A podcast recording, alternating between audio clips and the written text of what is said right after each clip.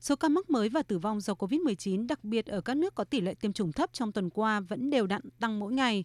Thế giới đã vượt qua mốc bi thảm 4 triệu ca tử vong do COVID-19.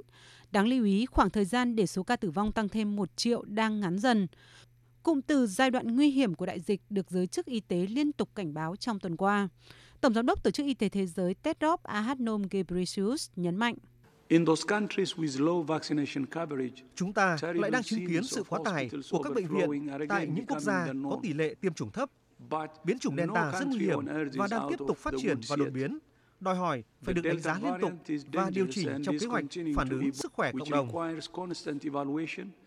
Sự xuất hiện của biến thể cũng kéo theo hàng loạt sự thay đổi chiến lược của các quốc gia từ kinh tế đến kế hoạch tiêm vaccine.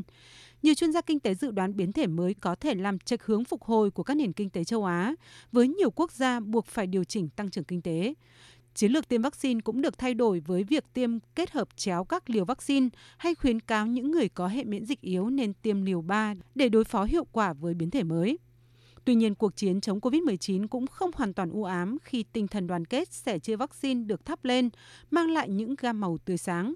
Tính đến ngày 10 tháng 7, ít nhất 213 quốc gia và vùng lãnh thổ đã tiêm hơn 3 tỷ 360 triệu liều vaccine ngừa COVID-19.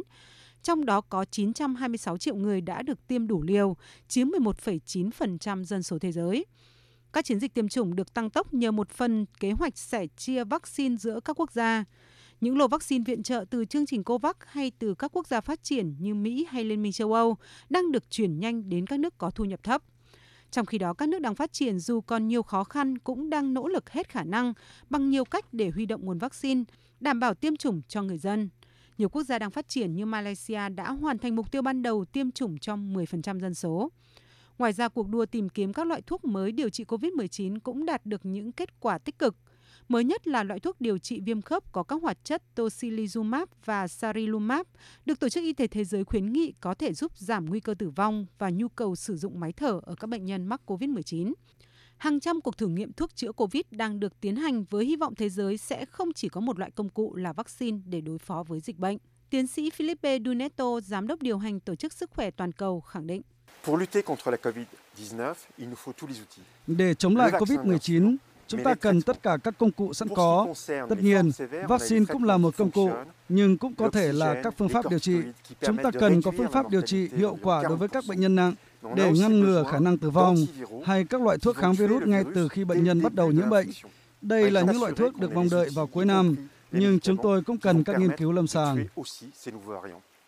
Rõ ràng mối đe dọa của biến thể Delta đang đòi hỏi thế giới phối hợp để huy động sức mạnh tập thể, trong đó việc chia sẻ công bằng và giúp đỡ lẫn nhau về vaccine phòng COVID-19 và đối phó với dịch bệnh là vô cùng cần thiết.